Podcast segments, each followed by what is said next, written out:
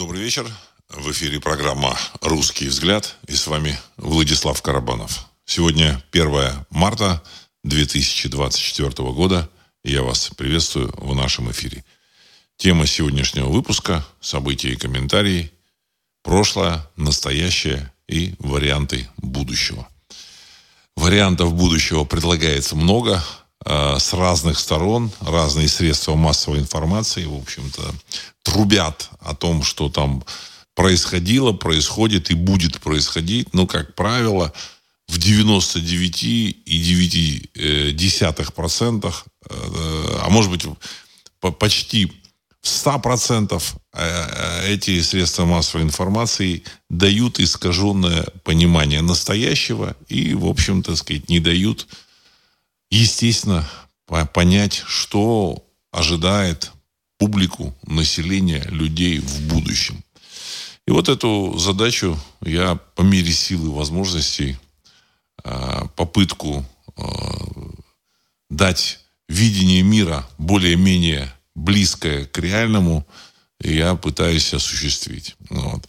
А, естественно, с вашей помощью, потому что вы присылаете, присылаете мне свои вопросы, комментарии, письма. Вот, и мы вместе пытаемся построить вот, э, вот это видение, вот эту картину мира наиболее близкой к той, какой она есть на самом деле.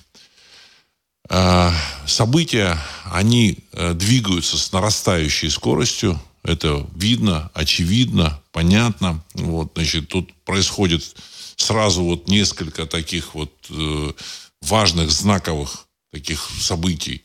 Ну, понятно, что важное событие – это послание президента Российской Федерации Федеральному собранию. Но я думаю, что к этому я чуть попозже вернусь. Еще такое очень интересное событие. 23 февраля умер председатель э, Верховного суда Российской Федерации. Э, председателем Верховного суда Российской Федерации он был на протяжении 35 лет – то есть он э, начал, заступил на эту должность еще когда Российская Федерация была частью Советского Союза, и вот только вот на днях он умер. Вот. Фигура совершенно такая, в общем-то, так сказать, не подсвеченная, информации минимум миниморум, но в то же время, судя по периоду, который там находился он, судя по в общем-то, возможностям вот этой вот, так сказать, структуры, которую он возглавлял. Это был такой важный персонаж, важная персона вот э, в российских вот этих вот, так сказать, раскладах. Еще неизвестно, кто более важен был. Он или там Борис Николаевич, так сказать. Вот понятно, что Борис Николаевич это тоже был, так сказать, один из актеров, но там были, в общем-то, другие персонажи из его же семьи, которые играли более важную роль, на мой взгляд. Вот. Ну или еще такая вот информация пришла, что в Англии собираются, э, готовятся к, к смерти значит, короля Карла III, Чарльза III. Ну, в общем-то, так сказать, у него онкология и там, сказать, есть какие-то проблемы. Опять же, это информация, которую средства массовой информации нам сообщают. Насколько это все реально, это вопрос. Значит, но, тем не менее, начали, начали обсуждаться какие-то события, связанные с наследниками, там, с Уильямом и с Гарри. Этого Гарри там на, куда-то там не пригласили, обсуждают э, характер этого Уильяма. А британская монархия, как мы, в общем, догадываемся с вами, это одна из ключевых э, систем современного мира, на которую завязаны массы стран, э, элит, э, явных, открытых и закрытых структур, там, в общем, так сказать, там, финансовых элит, масонских элит, там, спецслужбы какие-то. Вот. И понятно, что масса событий, которые происходят в мире, они запускаются как раз из Британии. Я об этом говорил. Я об этом говорил. На сегодняшний день например, не совсем понятно, э, где находится управление глубинным государством э, Соединенных Штатов Америки. Уже не совсем понятно, где находится это управление, где управляющая головка. Понятно, что ни этот Байден ничем не управляет, ни Трамп в целом, в общем, ничем не управлял, будучи президентом страны, так сказать, его взяли, так и выкинули э, с, с места, хотя он, в общем, на мой, на мой взгляд, он э, победил на выборах 2020 года, в ноябре 2020 года. Но, тем не менее, его просто удалили, и все. Сейчас он там, в общем, там, там выдвигается куда-то. Неизвестно, будут эти выборы или не будут, и кто вообще это решает. И понятно, что эм, он, он-то думал, так сказать, сам Трамп, что решает председатель там комитета начальников штабов, вот Марк Милли такой был, уже бывший, кажется, председатель комитета, сейчас там другого назначили. Он к нему обращался, вот уже, так сказать, в момент там предшествующий, значит, официальному, официальной передаче власти, вот, официальному решению там, Конгресса о том, что, так сказать, выиграл значит, Байден, он к этому Марку Милли обращался, но Марк Милли, так сказать, ничего, я, на, на, насколько понимаю, не мог сделать. А где находится головка вот этого глубинного государства, никто не знает. Ну, есть предположение, мое предположение. Все, что я говорю, это, в общем, так сказать, предположения, мои умозаключения, которыми я с вами делюсь. Я ни на чем не настаиваю, я могу ошибаться. Ну, но мое предположение, что э, управляющий центр находится в Великобритании. Не обязательно в Лондоне и не обязательно даже в Букингенском дворце, так сказать, где там, значит, находится вот этот э, король Чарльз Карл III. Вот. Э, и не факт, что он, в общем, так сказать, уходит из этого мира и вообще уйдет из этого мира там, естественным способом. Масса информации, которая к нам приходит, она, э, на мой взгляд, она требует такого критического подхода для того, чтобы, в общем-то, более ясно понять, что происходит. То есть какие-то люди управляют, этих людей мы не знаем. И э, как происходит это управление, мы, мы можем только представлять. Вот. Но в то же время, например, по поводу вот Байдена, вот я сейчас зачитаю, вот пост написал Сергей 1956, он вот написал, что э, сегодня в Техасе губернатор штата встречал Трампа, как, полагало, как полагается, только президенту. В это же самое время прилетел Байден, и его никто не встречал из официальных лиц штата Техас. Дедушку сливают на помойку истории, и это шаг к краху США. Конец цитаты. Ну, на самом деле это так подается. Это так подается, в общем-то, и в принципе оно так и происходит. Представляете, так сказать, бывшего президента, который, ну вот вроде бывший, но он не, не, он не признал свое поражение, Трамп. Вот, его встречают как действующего президента, а действующего президента не встречают. В то же время журнал Time опубликовал такую интересную обложку. На обложке фотография президента Байдена – то, что я сейчас рассказываю про США, вот про все эти события, они впрямую относятся к э, российским событиям. Поэтому там кто-то говорит, ну что же вы все время про, про какую-то Америку рассказываете? Я еще раз объясняю. Все, что происходит сейчас в Америке и в Европе, оно впрямую касается России. Впрямую. Все события, которые происходят в России, они, в общем, запускаются там, где, там, где печатают деньги. Печатают деньги и контролируют деньги как раз в Америке. Так вот, Значит, э, журнал, журнал Time, а это британский журнал, насколько мне известно, опубликовал на странице обложки фотографию Байдена. Ну вот. А дальше там на другой странице он опубликовал фотографию молодого Байдена. Вот. И э, причем это крупные фотографии, там на весь разворот, и та, и та. Ну вот, значит, молодого еще черно-белую, то есть это где-то там 50-е годы, может, там, конец 50-х годов. Ну вот, он там 42-го года рождения, там, если там не ошибаюсь, этот Байден. То есть вот. И вот э, там э, значит, э, ну, специалисты или эксперты, они обратили на что внимание? Уши разные. Уши, разные уши. У нынешнего Байдена, который выполняет, исполняет роль президента США, и Байдена там, конца 50-х годов, разные уши. То есть это разные люди. Значит, как это э, говорится, так сказать, в этом в Писании, имеющий глаза да увидит, имеющий уши да услышит. В общем-то, так сказать, я думаю, что та, именно так оно и происходит сейчас управление. Для Пипла они транслируют картинку, и People, в общем-то, так сказать, не понимает, что происходит. Ну, в общем-то, так сказать, плывет по, в том направлении, которое ему задает э, медиа, медиапространство. Вот, значит, не понимая, что происходит. Ну, а те, кто, в общем, понимает, им дают вот эту пищу для размышлений. Ну, вот, пожалуйста, все. Открытым текстом. Это фактически открытым текстом. Передача информации э, понимающим людям открытым текстом. Вот этот человек, который там изображает Байдена, а вот фотография молодого Байдена. Все. Ну, значит, тут меня начали упрекать, что я тут утверждал, что этого Остина, э, Ллойда Остина, э, министра обороны США, нет. Что он, в общем-то, так сказать, якобы умер, а он типа живой, там все такое, жив-здоров. На самом деле, про Ллойда Остина тоже, так сказать, то, то же самое с ушами ходит информация, в общем, видео, что уши разные, понимаете? Уши разные. Это другой человек. Понимаете? Вот. Причем в американских сайтах это ходит. Это не в российских. В российских, в общем-то, он совершенно никому не интересен, этот Ллойд Остин, а это в Америке интересно. Это тоже другой человек. Что произошло? Ну, скорее всего, э, навели там ракету, ракета попала, российскую, ракета попала там в Харькове, он там был туда, куда нужно.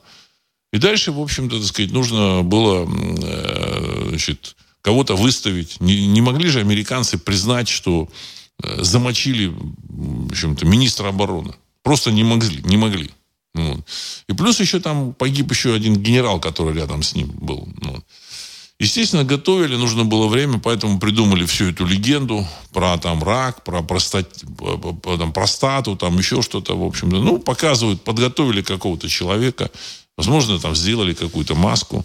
Американцы уже такие, так сказать, прошаренные люди, что называется, они уже видят эти маски. Вот. И вот в интернете гуляют вот эти вот, так сказать, э, видео с э, контролем уш, ушами, над ушами. Вот, так сказать, уши настоящего Ллойда Остина и уши нынешнего. То есть, опять же, умеющий глаза да увидит, имеющий уши да услышит. Наша задача просто увидеть все это. Вот, опять же, еще раз подчеркну, я ничего не утверждаю. Я просто говорю о том, что что есть и что э, дается для публики э, такой посвященный или просвещенный. Ну, в целом, э, в Америке опять определенный шатдаун, определенно, ожидается шатдаун, то есть когда так сказать, прекращено финансирование правительства, правительственных так сказать, служб, в общем-то, федеральных, федеральных там расходов. Вот. То есть что-то происходит на финансовом уровне. Понимаете? Вот. В то же время в интернете ходят очень удивительные, я бы сказал, ролики, видео. Видеоролики мне, в общем, так сказать, позавчера скинули два таких ролика, но это один и тот же сюжет. Э, человек ходит по какой-то комнате, вот, в этой комнате разбросан, ну, или, может, не может, ну, по какому-то, по какой-то площади какой-то, по ангару, не комнату, а ангару. Вот так вот. По ангару ходит. И под ногами у него там доллары, там куча каких-то, он там их ногами расшвыривает, и там пачки, так сказать, этих долларов. Вот. То есть он вот в этом ангаре, там среди вот этих долларов он ходит. Вот. Значит, дальше следующее видео, это, видимо, тот же самый, так сказать, персонаж. Он проходит мимо э, палет, ну, европалеты, с, с пачками долларов. То есть упаковано все. Он достает, вот там скрытая пачка какая-то. Вот одна из, одна из палет, там сверху пачки, там скрыто, он вскрывает и показывает доллары, новые доллары.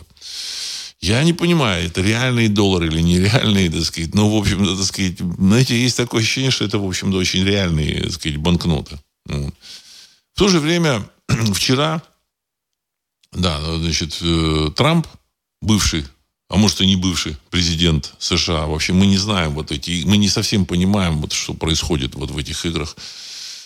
Заявил о том, что, знаете, так сказать, хватит дурачить публику.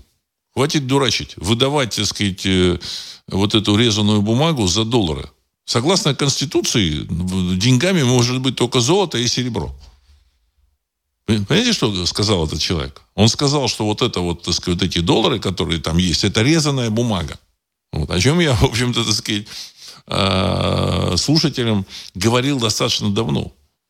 То есть эпоха, когда доллар играл какую-то роль, она заканчивается. Причем, когда она закончится, не совсем э, понятно, но есть ощущение, что мы уже, уже вот, так сказать, вот так приближаемся. Приближаемся. Это это грандиозная, вот, так сказать, финансовая махина, чудовищная, вот, так сказать, на которую завязано производство там сотен стран. Потому что в мире там 197, кажется, стран, или 191 страна, там какие-то признанные, непризнанные, там членов ООН там около там 100, 190. Вот. И все эти страны так или иначе, кроме там, наверное, Северной Кореи, там, может, еще там каких-то там, я не знаю, может, только Северная Корея, может, я не знаю, какие-то еще страны, так сказать, не пользуются долларами. Остальные все так или иначе пользуются долларами, их, их валюты так или иначе привязаны к этим долларам. Вот. И в целом э, все производство в мире, а производство сейчас в мире примерно 110 триллионов долларов ВВП. Это не значит, что производство, я, наверное, не, неправильно выразился, значит, э, ВВП в мире 110 триллионов долларов, но из них на сам, собственно, производство около там 20 промышленное производство. Остальное там это, так сказать, сельскохозяйственное производство, это, значит, там э, услуги, ну и так далее и тому подобное. Там, вот. В целом, это чудовищная сумма, огромная. Весь мир, значит, там 5 э, миллиардов или 6 миллиардов людей, которые работают, остальные дети, либо старики, которые работают в поте лица и производят какую-то продукцию. Эта продукция так или иначе номинируется в долларах, хотя она там номинируется в собственных валютах, но тем или так или иначе она завязана на доллар. Потому что, ну, так вот сегодняшний мир устроен таким образом. И э, публике кажется, что это может продолжиться долго. Но на самом деле это уже закончилось. Вот. Причем начало заканчиваться это уже в 2008 году, когда там обвалился рынок недвижимости обвалилось несколько американских банков, но американцы сумели каким-то образом остановить вот этот обвал. Сумели. Но дальше э, пошла э, уже борьба, борьба с экономикой, с э, реалиями жизни. То есть, если бы они остановились в своих расходах, ну, возможно, они затянули бы, там, так сказать, жизнь долларового мира еще там на какой-то там, на, на, на 5, на 10 лет. Но так как они уже, так сказать, на, этих, на, на этой наркотической игле, они, значит, так сказать, потребляют, печатают и потребляют, печатают, раздают доллары, там, за эти доллары покупают там все, что нужно за бумагу. И, и дальше не могут остановиться. И все. Все закончилось. Все, что происходит сейчас, я еще раз, так сказать, повторяю, это следствие э, надвигающегося краха всего финансового мира. Публика категорически не хочет это, так сказать, слышать. Ну, не все, конечно, не все. Слушатели программы «Русский взгляд», я думаю, по большей части это люди, в общем, а, соглашающиеся со мной, в общем, понимающие, что я это, это говорю не просто так, не потому, что мне хочется их попугать, ничего, так сказать. Я считаю, что задача э, патриота э, России должна быть, и, и патриота, в общем, так сказать, здравого смысла, вот, должна быть связано с тем, чтобы люди увидели реальный мир. Реальный мир, и, в общем-то, чтобы этот реальный мир э, быстрее наступил вот нашему, нашему, э, нашему, нашей действительности. Потому что то, что мы воспринимаем как бы вроде как реальный мир, на самом деле это искаженный мир. Искаженная наука, я об этом говорил, значит, там, сказать, какие-то люди, которые, там, сказать, выстроились в эту науку, но я об этом, значит, еще там 15 лет назад там писали мы на, на страницах Хариру, значит, а потом, когда начались вот аудиовыпуски, я об этом говорил. Как, как я отношусь к этой науке, к этим ученым. И причем наука не только там естественные науки, там, физика, химия, там еще что-то, но и там медицина, там, в общем-то, так сказать, вот. То же самое касается всяких, так сказать, там, производства там различных, лечения различных, так сказать, заболеваний. Но я не буду там углубляться в это, вот.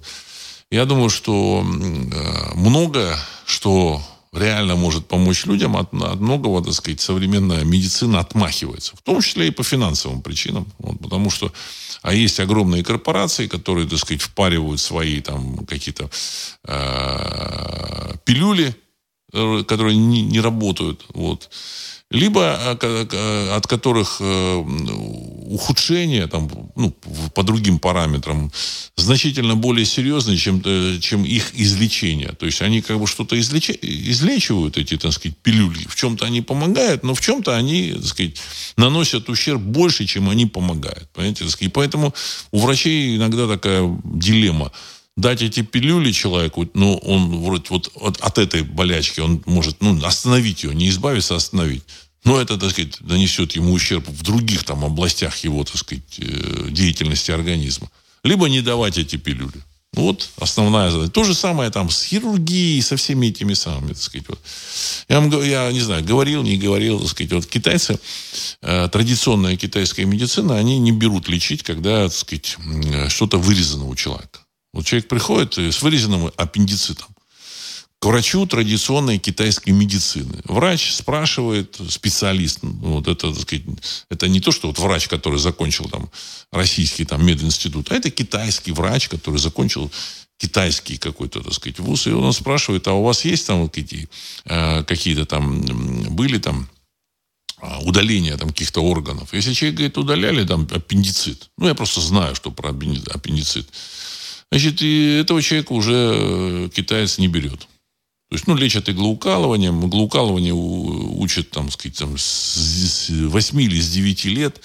И только через 15 лет ему дают там, так сказать, ставить эти иголки. Не, три, не трехмесячные курсы. Ну, и еще масса, так сказать, масса моментов, элементов. Вот. То есть, э, то есть это касается там науки, медицины, культуры то же самое. Вот, значит, э, ну, демокра... про демократию мы все знаем. В общем-то, мы сами наблюдали значит, торжество демократии, так сказать, э, в Америке в, в ноябре, декабре 2020 года. Мы все видели. Вот, в общем-то, так сказать. И в Европе тоже мы видим это торжество демократии. Вот. То есть все поставлено с ног на голову. Ну и как бы выдается, что это, да, это вот такой реальный мир. Там, ювенальная юстиция. Я не буду перечислять все это. Вы, вы все и так это знаете. Вот.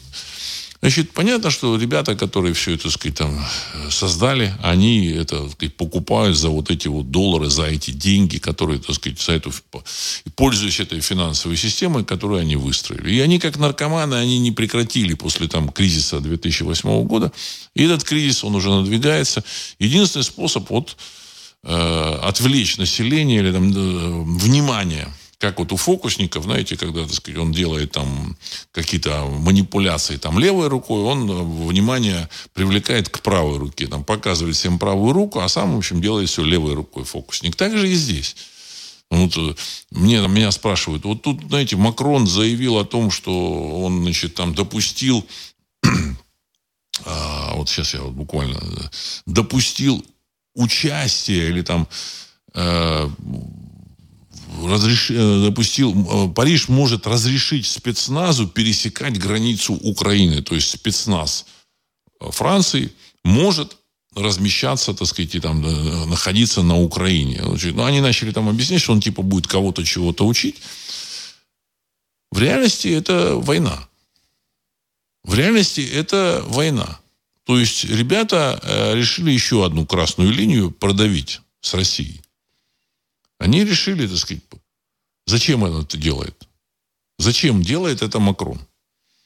Он это делает потому, что, я, помните, рассказывал в прошлом выпуске, что министр финансов, министр экономики Франции Брюно Лемер сказал, что вклады европейцев э, составляют 35 триллионов евро. То есть, вроде бы это разные вещи. Вклады европейцев и э, фактически пересечение красных линий Э, с Россией. Но это на самом деле все одно и то же. Люди-то думают, что война отдельно, а деньги отдельно. Нет, нет, нет. Как раз вот все это вместе. Потому что эти э, европейцы, деньги, которых потратили, они э, уже, как бы, так сказать, они могут там начинать, начинать соображать. Они уже соображают. Они, ну, механизм еще не запущен, но он может обвалиться, может все достаточно быстро. И поэтому нужно сказать вот этим европейцам, то есть он как он сам банкир бывший, он был, в общем-то, э, менеджером в банке Ротшильда, то есть он понимает, как это устроено, он, я думаю, что знает цифры, там с ним встречался Жак Атали, то есть вот в его окружении. А Жак Атали это э, был бывший председатель там, Банка реконструкции и развития европейского. Ну, такие, в общем-то, сказать, серьезные банковские, так сказать, э, воротилы. Я думаю, что они ему объясняют, что он, что он должен делать. Понятно, что он не сам по себе, он просто поставлен, мальчика взяли, так сказать, из этого офиса и сказали, так, ты будешь сейчас, в общем-то, президентом Франции, так сказать, все, давай, давай. Вот. У него нет никакой ни идеологии, ничего. Это просто мальчик. Вот. И этому мальчику нужно отвлечь внимание публики. А, причем отвлечь просто так невозможно. Нужно что-то такое острое, что-то такое, чтобы французы вздрогнули, не только французы и немцы, чтобы они вздрогнули. Опа, опа, сейчас Россия может начать войну. Вот им нужно вот такое острое блюдо. Вот. То же самое э, с, э, с другими, так сказать, персонажами европейской политики. Вдруг выступает, вы, вылезает, так сказать, этот Шольц, Олаф Шольц, канцлер Германии, и говорит, ну, вы знаете, мы немцев не пошлем, значит, потому что на Украину, так сказать, э, мы не пошлем ракеты Таурус крылатые, потому что в этом случае мы должны будем послать немцев следить, запускать их, так сказать, давать целеуказания, как это делают французы и англичане. Понимаете? Он сказал о том, что вот эти так сказать, удары, которые наносились ракеты Шторм Shadow и Скальп, э, вот Шторм Shadow это британская ракета, ее аналог э, французский скальп. Либо наоборот, это французский скальп первоначально был, а Шторм Shadow британский, он был это копия скальпа, они вместе выпустили эту ракету. То есть фактически этими ракетами управляют и дают целеуказания э, экипажи, я не знаю, как их назвать, так сказать, э, группы офицеров э, французских и британских ракетных войск, которые находятся, так сказать, там вот на территории так сказать, 404. И вот об этом сообщает этот Олаф Шольц и сказал, что я не могу этого допустить. То есть он тоже перешел красную линию. То есть на самом деле они перешли красную линию, так сказать, де-факто э, после этой информации, она, я думаю, что у российских этих самых эм, э, товарищей есть. В общем, Россия вправе, не дай бог, чтобы это, так сказать, началось, но она вправе начать ядерную войну. Вот это очень серьезно. Публика-то понимает, что, в общем, войны не будет – но это очень серьезно. Понимаете? А почему это произошло? Почему об этом заговорил Шольц? Почему об этом говорит э, Макрон? А потому что у них на повестке дня крах их финансового рынка. То, что вот я сейчас рассказал, вся эта информация, а эта информация, она, в общем, доступна им. Я думаю, что они все-таки, так сказать, являются посвященными, так или иначе не до конца, это, в общем, так сказать, люди там, так сказать, невысокого градуса, может, вообще никакого градуса нет. Хотя у Макрона, может, там есть там, там 15 градус. Там их градусов там 33, а он там 15 там, или 10. То есть, ну, не сильно, так сказать, важный персонаж. Вот. Но сам факт о том, что это э, есть, это очень-очень серьезно. В Британии они затаились. Они сказали, что, так сказать, возможно, в связи с этим. Они сказали, что, так сказать, Карл III умирает, все, так сказать, кого там спрашивать? Кого спрашивать, кто там виноват? Что этого? Индуса Риши Сунака? Британцы, так сказать, они скажут, а мы-то тут при чем? Это какой-то индус. Послал там этих самых каких-то офицеров, тоже, возможно, индусов. Они вообще из Индии, там, они набирают там, они до сих пор, вот эта британская армия набирает вот этих гуркхов. Гурхов это, так сказать, горные такие вот, не пальцы, которые там в спецназе воюют, так сказать, э, воюют в британском. Вот. Причем они набирают уже там лет 200 этих гурков. Эти гурхи отметились даже в Крымской войне. В 1855 году они там даже наступали на русский сказать, Севастополь. Но наши солдаты, в общем, они не знают про этих знаменитых гурхов, думали, что просто турки, и, в общем, порубили их в капусту. Потому что турков значит, в 19 веке русская армия не сильно жаловала, не сильно уважала, как воинов. Ну, потому что ну, там набирали там разных, разных персонажей. Вот. То есть в целом, в общем, британцы, я думаю, что, так сказать, испугались, труханули. Вот. А э, Макрону сказали, давай, давай, все, так сказать. Вот. Все это означает, ну, я думаю, что не будет никак, никакого ядерного удара, хотя, в общем-то, что-то продемонстрировать этим ребятам нужно. Если демонстрации не будут, они пойдут дальше. Они притарабанят на территорию 404 и атомную бомбу. И скажут, ну, вы знаете, они сами тут разработали, там, сказать, вот, поставили на ракету, они, от них можно ожидать все, все, чего угодно. Потому что, поэтому, если Россия не продемонстрируют э, определенную так сказать, жесткость, то они пойдут дальше. Вот. Я думаю, что войны не будет. Они там не сумасшедшие, она не, она не нужна, потому что, так сказать, им, конечно, все равно этот мир он нужен, он им нравится. Даже если рухнет их финансовая система, но, в общем-то, мир им все равно нужен. И, так сказать, синее небо. синее небо над Ницей. Ну, вот. То есть, в целом, все, все, что происходит, означает, что мы подходим, подходим вот к этим, так сказать, э, грандиозным событиям. То, что как, как, какие-то э, люди, которые пишут э, мне, там, так сказать, возражая, что доллар был, есть и будет, это ни о чем, в общем, так сказать, э, не говорит. То, что этих, этого события такого не было в Европе достаточно давно, опять же, опять же, как достаточно давно? Ну, с долларом не было, а с другими валютами было. Было. Более того, была такая замечательная валюта, немецкая марка до 1900, до мая 1945 года. Очень крепкая валюта, очень хорошо сделана была. Европа, так сказать, пользовалась этой маркой. Была даже оккупационная марка. Ну что, где эта марка? Нет ее. Вот. Э, был советский рубль. Значит, червонцы, я, вот, я рассказывал о том, что нам написано все, обеспечен золотом. Вот. Ну, где этот советский рубль? Вот. Но с долларом не было с евро не было. Ну, она как бы новая валюта, но, так сказать, с предшественниками евро со всеми было. И с франком, там, предшественник евро, это франк французский. С немецкой маркой тоже было в 45 году, вот, так сказать, вот. И, и с итальянскими этими лирами вот было, в общем-то, так сказать, вот. Поэтому это, оно на подходе. Ну, на подходе. Понятно, что в Кремле тоже это понимают. В Кремле тоже это понимают. Э, российская властная иерархия очень мощная. Это, так сказать, это не одна, там, сказать, такая иерархия, не одна пирамида, там какие-то башни. Я думаю, что, не думаю, а почти уверен, я не утверждаю, ну, почти уверен, что у какой-то части вот этих, так сказать, э, деятелей этой, персонажей этой пирамиды, там деньги, семьи, вот, деньги заморожены. И они пытаются всякие, всячески, так сказать, от, оттянуть период ввода вот этой, так сказать, вот этой цифровой валюты, так сказать, основанной на долларе. Ой, на, на золоте, я прошу прощения. Они пытаются всеми путями, потому что они на, рассчитывают, что им эти деньги вернут. Но, в принципе, так сказать, какая-то часть в Кремле понимает, что им ничего не вернут, потому что нечего возвращать. Этого уже нет, не существует. Поэтому все эти пугалки про то, что мы заморозили русский рубль, ну, не русский, э, русские валютные резервы, вот этот, э, там, это Урсула фон дер Ляйен, эм, значит, это председатель Еврокомиссии, там, э, Джанет Елен, там, они там говорят там с утра до вечера.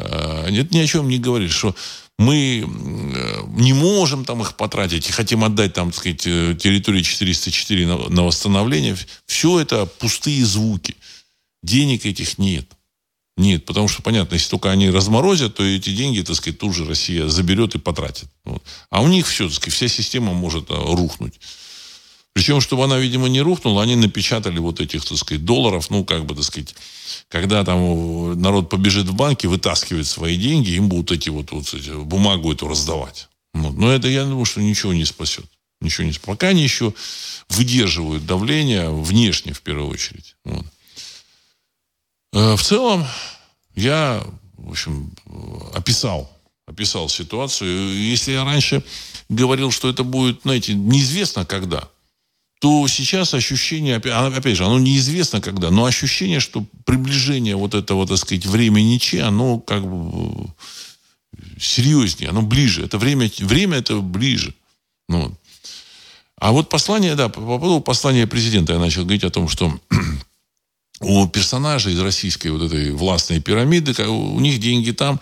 И, видимо, они все-таки не допустили вот в этом, в этом в послании там, значит, э, сообщение о переходе на вот этот, так сказать, цифровой рубль, основанный на золоте. Понимаете? Вот. И, в общем-то, все это послание, это было э, пожелание всего хорошего бабушкам и дедушкам. Понимаете? Так сказать? Э, ну, было, к сожалению, ни о чем это, это было очевидно. Масса, масса моментов, масса сюжетов, которые, так сказать, важнейшие сюжеты. Но послание было ни о чем. То есть я думаю, что его, в общем, так сказать, реальное послание, которое хотели сделать, задробили. Задробили. Вот. Ну, за, зато вот, ну, к посланию я еще вернусь, если вы напишите свои какие-то вопросы. Зато было что интересно. А, публикация проекта договора между Россией и территорией 404 в, в апреле 22 года. Когда Россия отвела войска в Стамбуле, там о чем-то начали договариваться, вот. И, значит, я почитал вот эти сюжеты но они как бы уже были известны, там, так сказать, российская власть об этом говорила, но сейчас, так сказать, выложили об этом так сказать, британцы в, в, там, в своем этом каком-то там еженедельнике, там, то ли Sunday Time, то ли еще какой-то, там, Daily Mail, там, в общем-то, вот. Э, я хочу сказать, что это был позорный э, мир. Это был очень, если бы он состоялся, это был бы очень позорный мир. Я думаю, что, в общем-то, сказать, Зеленский даже молодец.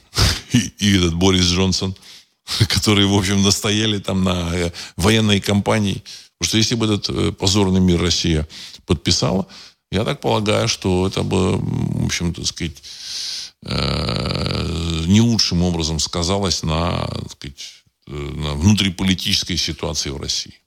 Ну, что, так сказать, Россия отказывалась от восточной части, так сказать, этой русских земель, ДНР, ЛНР, отказ там был. Она, в общем-то, отказывалась э, от эм, э, вообще, так сказать, как бы будущего, так сказать, в будущем воссоединения со, с историческими землями, потому что это исторические русские земли.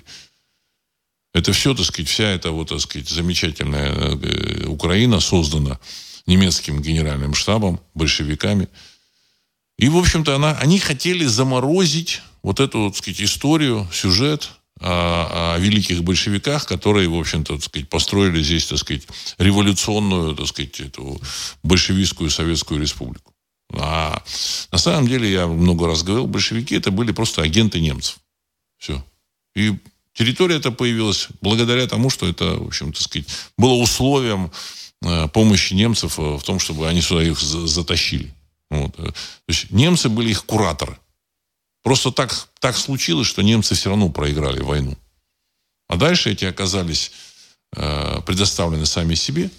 И, в общем, так сказать, выбирались уже своими путями. Вот.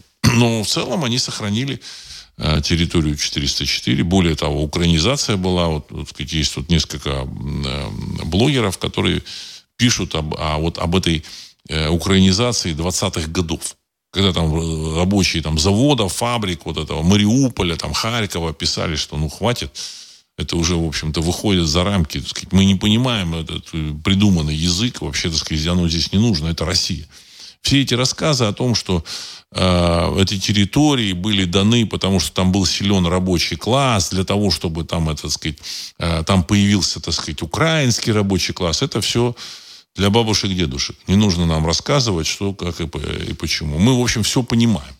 Люди, которые более-менее знакомы с реальной историей, они в, в целом все это понимают. Зачем это и кем это было сделано? Пора выносить мумию из зикурата. Вот этот момент, он такой важен. Вот. я так полагаю, что без решения этого вопроса, к сожалению, в общем-то, сказать, дальше там продвижения не будет. Поэтому это топтание, надежды, там, что там Запад чего-то там вернет. Ничего Запад вернуть не может. Все. У них уже все, время Че наступает. Если они уже готовы на такие, так сказать, э, рывки, что мы сейчас, ну как, э, ну, как заговорил Макрон, что мы сейчас, так сказать, начнем свой спецназ туда отправлять на территорию Украины. Ну, извините, так сказать, это, это уже, так сказать, все. Это все. Ну, это, это, это все. А, к сожалению. К сожалению. К сожалению. Поэтому России придется, придется продемонстрировать свою, в общем-то, так сказать, мощь. Она есть у России. Вот. Ну и придется, так сказать, переводить свои расчеты на, на так сказать, то, что там опирается на золото. Понимаете? Так сказать. Понятно, что ребята там говорят, стоп, подождите, ну не нужно, подождите. Придется сделать. Придется. Понимаете, так сказать. Хуже будет, если все там это рухнет. Вот. э, вся финансовая, мировая финансовая система, и российская, так сказать, система тоже рухнет. Понятно, что ни, ни рубль, ни там никакие вот эти, так сказать, там валюты, тугрики, они не будут э, пользоваться спросом. Потому что они тоже, в общем, так сказать, являются, ну, не совсем, так сказать, деньгами. Трамп правильно сказал. День, деньгами, согласно американской конституции, являются золото и серебро. Резаная бумага не может являться деньгами. А российские там все эти валюты, они производные от вот этих вот, так сказать, долларов. Вот. Понятно, что кремляне там не хотят уходить от долларов, там у них миллиарды где-то заныканы. Но они их не получат. Все. Не получат. Ну, жизнь, конечно, им, так сказать, преподнесет еще, так сказать, какие-то свои, так сказать, так сказать э, свою информацию. Вот. Дай бог, чтобы все, все у всех было хорошо. Ну, к сожалению, к сожалению, значит, это э, потратили еще там Биллы Клинтоны американские, там какие-то там британцы там потратили эти деньги. И теперь, в общем-то, сказать, нужно рассчитываться с, там, с населением там, с теми, кто там пользуется долларом и так далее и тому подобное. А, Вальтер Аваков, Москва. Владислав, здравия. В своем послании президент коснулся всех тем, кроме мигрантов. Я так понимаю, что сейчас до выборов никто эту лодку раскачивать не будет, чтобы не получить неконтролируемые беспорядки, направляемые из-за рубежа по городам и весям нашей страны. Или там была другая причина? Почему ни слова о проблеме мигрантов? Конец цитаты. Уважаемый Вальтер, я лично думаю, что таким образом Кремль э, демонстрирует Западу, что он готов там на переговоры, готов, верните деньги. Вот, вот так. Что они готовы, так сказать, опять играть в эти игры с мигрантами, завозить э, в Россию мигрантов и, в общем-то, так сказать, э, выполнять американскую программу. Американская программа в Европе – это завоз мигрантов. Американская программа в России – это тоже завоз мигрантов для того, чтобы изменить демографическую картину и этническую картину так сказать, России. Ну, так сказать, для, ну, они решили, что лучше всего из Средней Азии. Запланировали они, вот эти американцы, это еще по поводу России, еще там в 70-е годы. Я просто э, читал там всякие исследования американские. Вот. Они писали, что еще в 70-е годы они писали, что Советский Союз двигается к тому, что численность э, среднеазиатских народов там в каком-то 90 каком-то году будет составлять более 50% э, от всей численности населения Советского Союза. И тогда русские станут, станут, станут меньшинством. Меньшинством. Русские. Вот. Вот как-то так. Э, в принципе, так сказать, они тогда еще разработали эту программу. Ну, сейчас в России, так сказать, э, Советский Союз э, был развален. В России осталось э, все-таки большинство, так сказать, русских. Это, в общем, так сказать, государство русского народа, чтобы там не рассказывали, так сказать, да, с, с другими народами, союзными, вот, русскому народу, в общем, так сказать. Но все равно, так сказать, стержень России – это, так сказать, русский народ.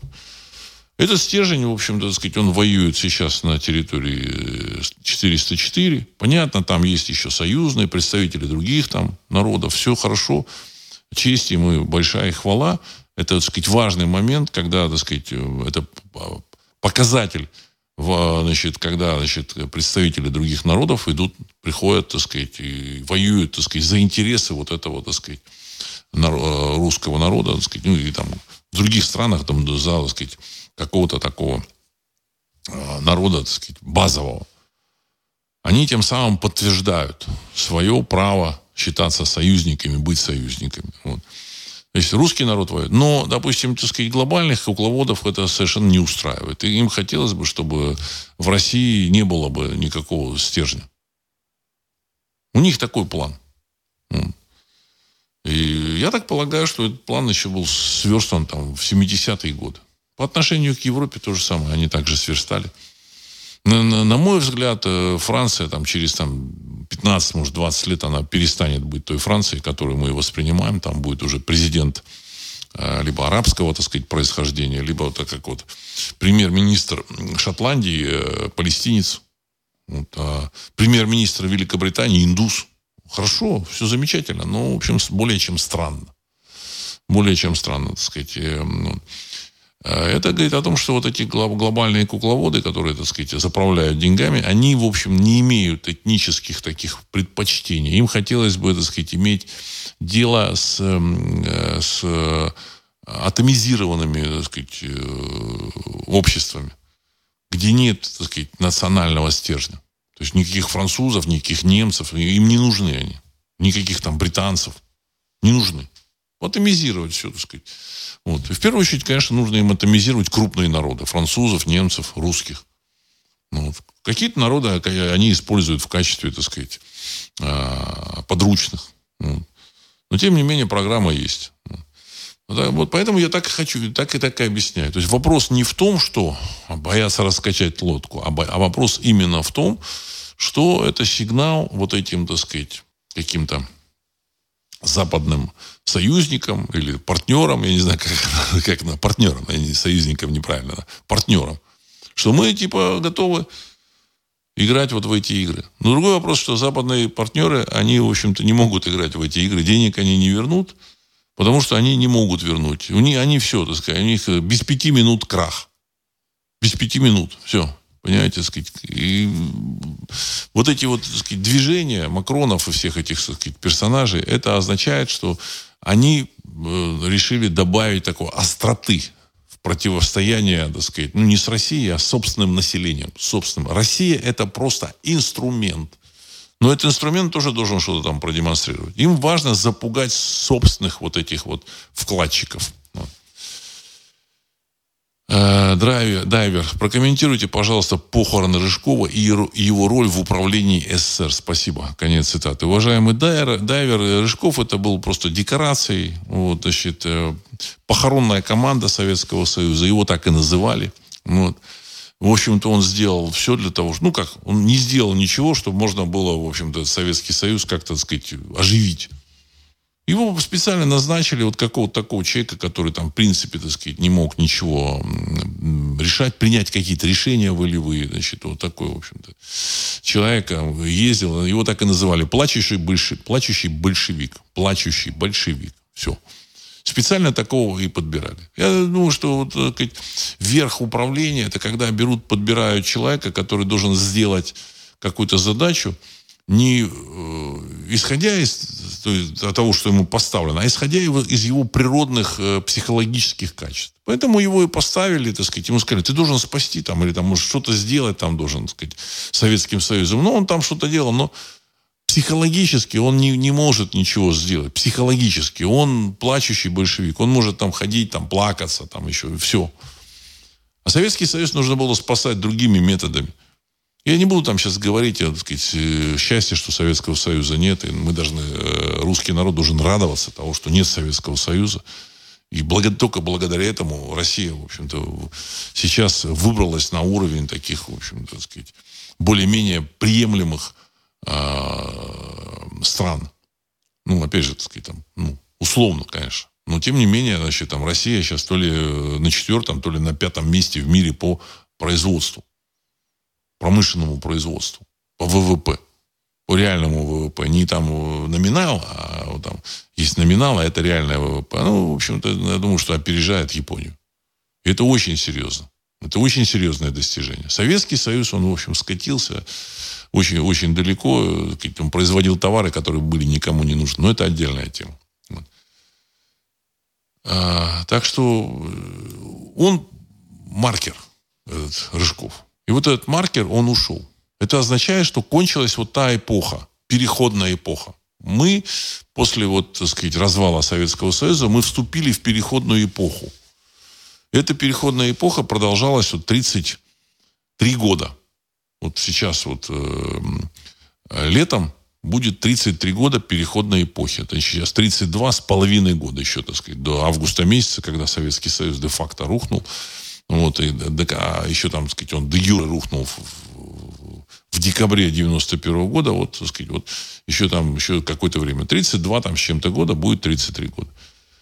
И он маркер, что вот этот переходный период, в который вошла в Россия советской вот этой номенклатурой, советскими вот этими, так сказать, эм, управленческими кадрами, советскими подходами, там, вот, А это, эта эпоха, по всей видимости, закончилась. Причем вне зависимости от того, хотят товарищи из Кремля или не хотят. Там многие люди, которые начали свою карьеру как раз в советских структурах, вот у них, так сказать, до сих пор там их модели, которые у них там в головах, а они, в общем-то, из Советского Союза, там, интернационализм, там, вот все, так сказать, мигранты, это все, так сказать, они легко на, на ура воспринимают, именно потому, что это советские люди.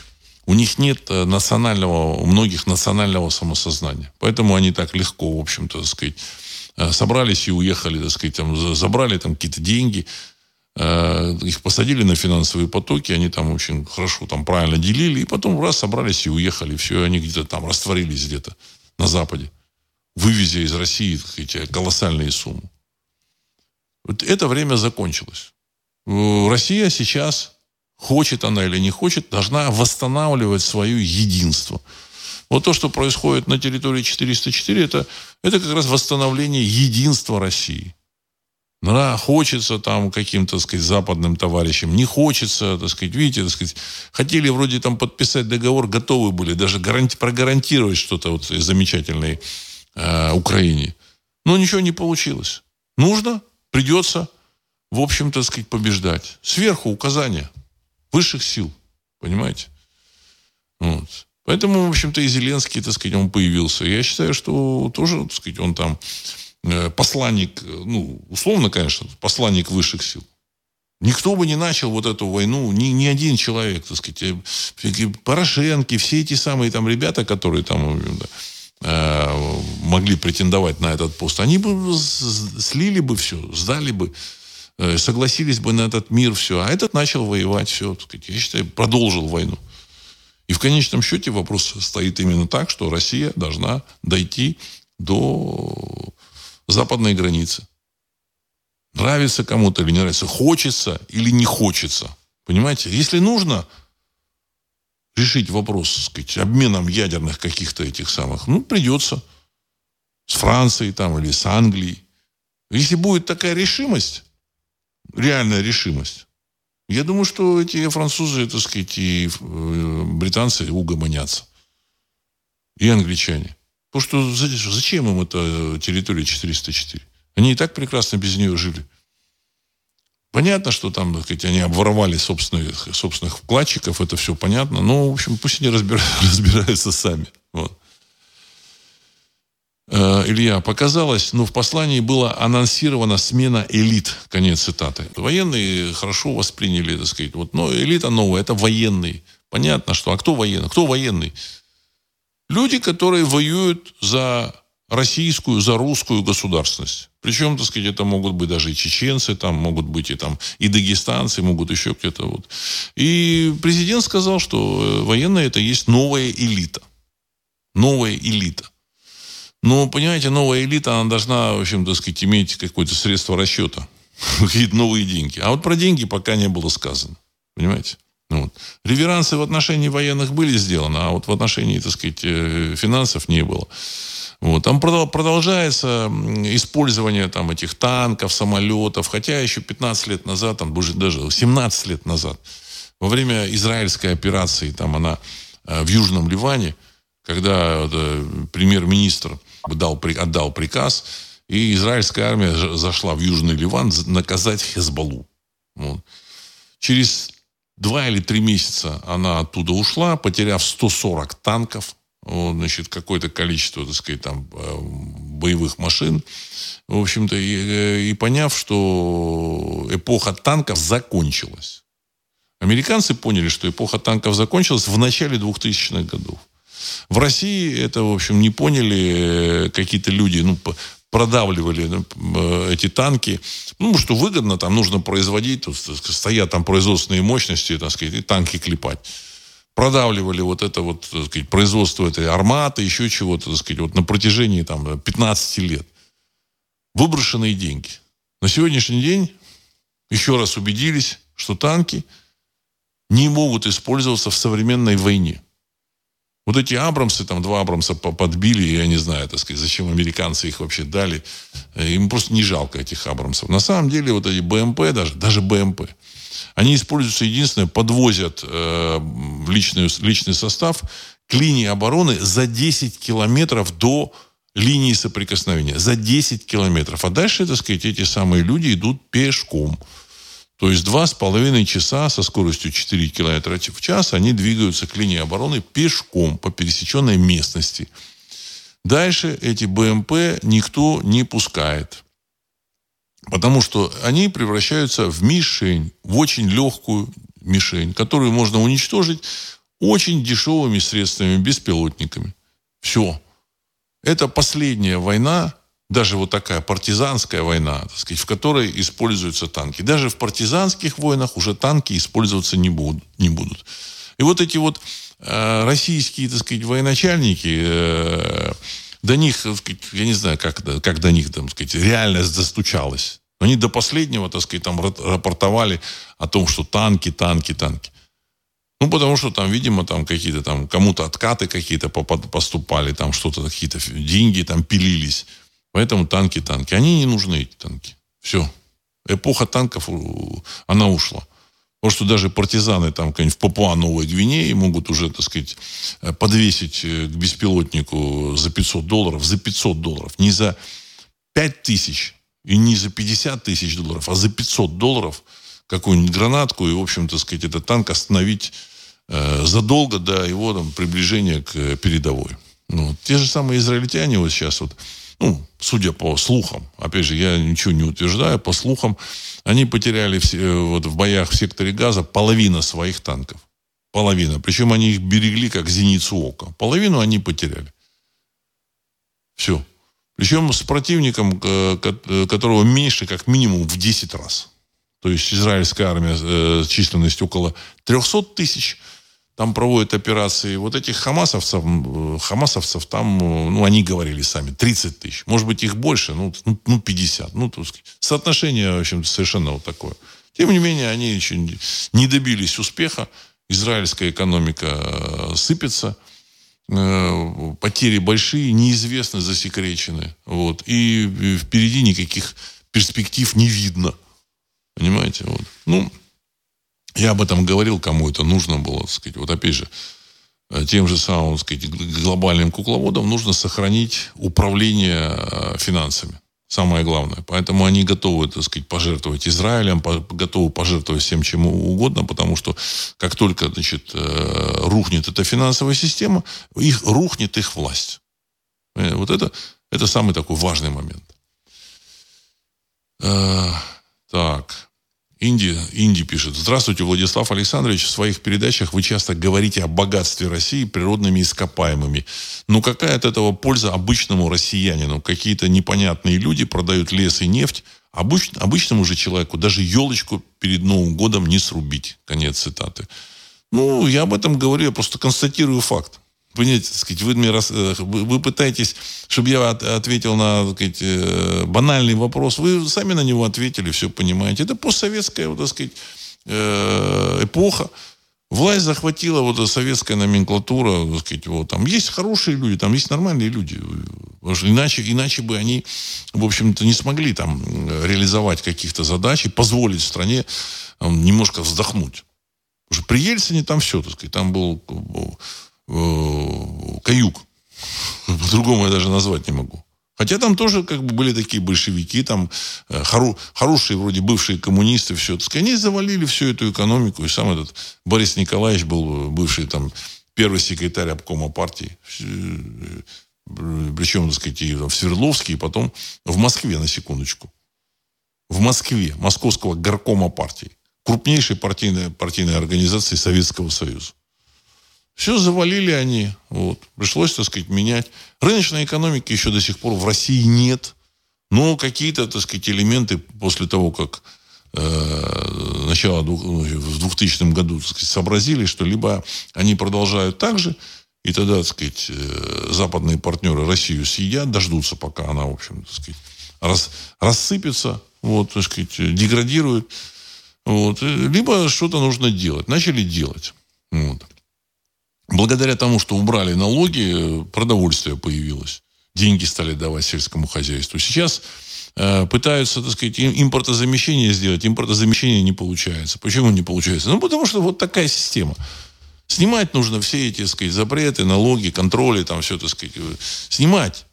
Ничего не получится. Я об этом говорил, что если не сделать ничего, то ничего и не получится.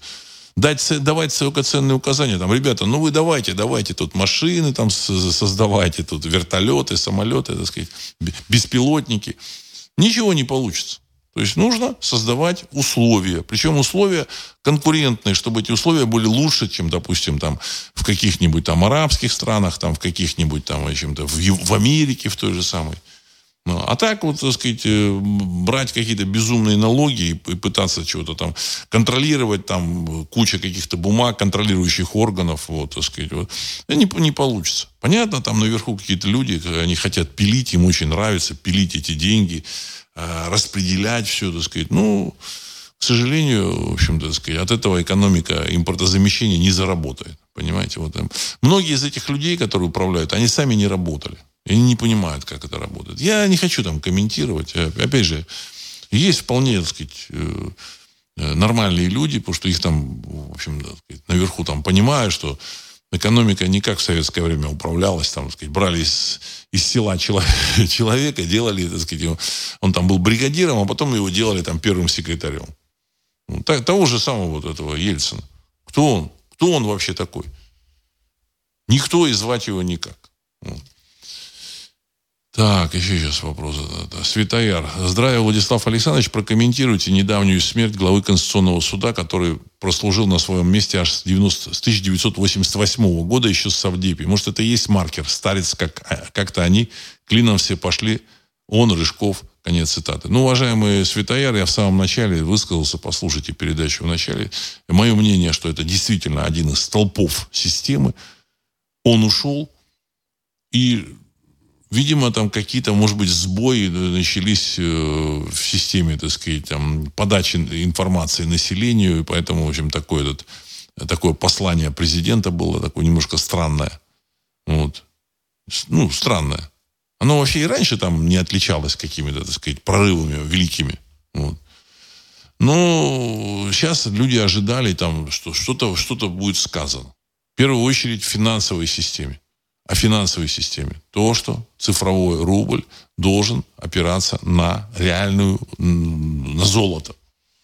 Ничего не сказали. Все. Без этого все, все эти разговоры, это, ну, я сказал, для дедушек, бабушек. К сожалению. К сожалению. Э, Влад, Флорида. Если бы не бесхребетность кремлевских и их нежелание сдерживать свои угрозы Западу от 24.02.23, до такой ситуации бы не дошло. А так США и ЕС и дальше будут спокойно пересекать так называемые коричневые линии. Конец цитаты. Уважаемый Влад, они начали это не, не от хорошей жизни. Я еще раз подчеркну. Они, у них нет, э, ну, я имею в виду западные партнеры, у них нет э, другого выхода. Ну, я их не оправдываю, только не подумайте, что я тут вдруг начал их оправдывать. У них нет другого выхода. У них накрывается медным тазом вся их финансовая система. Если раньше, когда накрывался, там, так сказать, марка там немецкая, там, ну, или там французский франк, там, или там вот турецкая лира там начала на, на, наворачиваться, ну, турок покупает там этот там, э, доллар, там, евро сейчас покупает. Вот, вроде как бы, так сказать, надежная валюта. А когда хлопнется доллар, то, в общем, так сказать, все. Больше никаких валют нет, есть только золото. Золото и продукция. Вот меня тут спрашивают, Владислав Александрович, а что, что, что делать? Те, все те, кто э, так или иначе связан с реальной продукцией, в общем, я думаю, что они прекрасно будут себя чувствовать. Вот, и главной ценностью будущего и настоящего будет здоровье человеческое. Человеческое здоровье и еще раз здоровье. Энергия, еда, все это человек, в общем, так сказать, э, научился добывать э, в безумных количествах. Самое важное – это здоровье. Будет здоровье, будет, э, он сможет, так сказать, и энергию получить, там, или там в долг, или еще как-то. Недостатка не будет. И углеводородов там будет достаточное количество. И золота накопают сколько нужно. Поэтому э, для человечества, так сказать, северной части человечества, я, не, я, я там сейчас не обсуждаю там индусов, у них там другой мир. Полтора миллиарда индусов, у них другой мир, э, э, другое движение. Хотя они, в общем-то, сказать, создают тоже продукцию, они участвуют в мировом промышленном производстве. Но для человечества, так сказать, европейного человечества, сказать, самое главное здоровье. Потому что, ну, европейное человечество, оно, так сказать, находится на определенном этапе ну, угасания. Вот так, мягко скажу, угасание. А это не угасание, а просто переформатирование. Вот эти все, так сказать, социалистические все эти бредни, все, они, они отошли в прошлое. Понятно, что при, так сказать, внедрении всякого социализма э, вот этот европейцы, так сказать, европейцы, они начинают проигрывать э, всем. Всем. И экономика, она уплывает из европейских стран, эти, в том числе из Америки она уплывает. Вот, то есть, э, и поэтому сейчас важно в этой ситуации, так сказать, ну, в, в, в новом формате позаботиться о своем здоровье. Но ну, здоровье нужно всем. И э, дальше, я думаю, что, в общем-то, будет переформатирование и, и России, и Европы, и Америки, и, и всех остальных стран.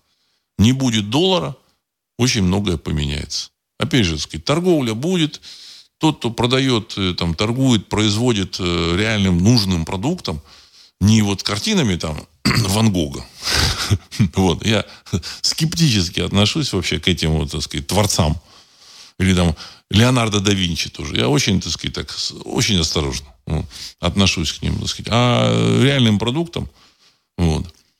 Я думаю, что у них э, будут и потребители. Если, если это еще будет помогать здоровью, это будет вообще здорово. Это будет вообще здорово. Поэтому нужно готовиться к этому миру и понимать, что в, это, в этом мире э, все, все, кто что-то там производит, кто-то, так сказать, помогает друг другу и реально воспринимает мир, они все будут прекрасно себя чувствовать. Вот. Ну, я надеюсь, что я э, так сказать, помог, помог составить более такую реальную картину для слушателей, для того, чтобы, в общем-то, будущее было ими, э, нашими слушателями встречено, так сказать, так сказать ну, адекватно. Адекватно. Потому что, так сказать, я вспоминаю, как 90-е годы для советских людей был шок. Хотя какая-то часть прекрасно встроилась, она, так сказать, ожидала всего этого. Никаких проблем не было. Также и для слушателей программы «Русский взгляд» все должно быть ожидаемо, спокойно, реально. Вот. И все будет хорошо. И на этом я хочу завершить сегодняшний выпуск. С вами был Владислав Карабанов. Программа «Русский взгляд». Через несколько секунд композиция «Могучий прилив». Всего доброго.